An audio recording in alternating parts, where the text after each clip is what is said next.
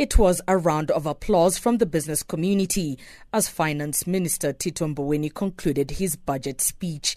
Nedbank senior economist Nicky Weimar says the budget was much better than anyone had anticipated.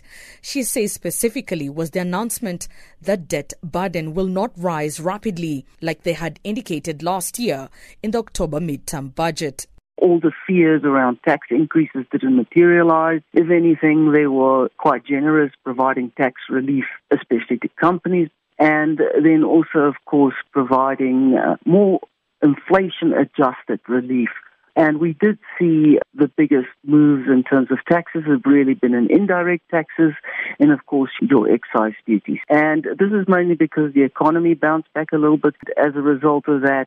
The good news is where in October they anticipated for this year the deficit would be 10%, um, it's now been set at about 9%, which is much lower. And um, thereafter they plan to bring it down uh, systematically uh, going forward.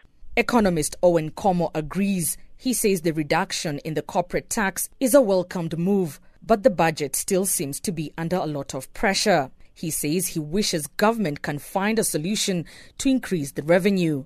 The issue around the debt to GDP numbers coming in line at some point soon. Every Minister of Finance over the past 10 years has promised to contain the upside increase in the debt to GDP ratio in the country, and they failed dismally. So I think there's still quite a lot of, of work to be done before we can get excited about this budget. It's one of those budgets where you've taken money from one department to the other, and but I just wish we could find a solution to increase the revenue side of things, which is obviously very difficult to see where that will come from at the moment. Business Unity South Africa CEO Cas Coovadia says it is an encouraging budget. We welcome the corporate tax decrease. We think that we need to, that will help encourage some growth and some investment. We'll have to see in the next few months whether, or after the funds are allocated, whether the departments actually utilize those funds both appropriately for the reason that they've been allocated. Weimar says a little concerning is that the balance sheet for most state entities like Eskom, SAA, and the Land Bank remains under pressure that the balance sheets of most of your state-owned enterprises, I suppose like any other company, deteriorated dramatically in 2020 because of lockdown, because of the severe disruptions to certain industries, most notably your travel and your tourism industry. Mzwanele Ntwanti is with the College of Economics Management Science at UNISA. They have not said quite a number of things that they don't want to play in the meter, like for instance Eskom, SAA, and many other SOEs, which we are I'm more interested in them. I did expect they would speak about the infrastructure. I did expect something more on the health, which did not come through as much um, as I would have thought. So pretty much, I think it's balanced. Uh, we welcome some relief there, tax relief and more funds.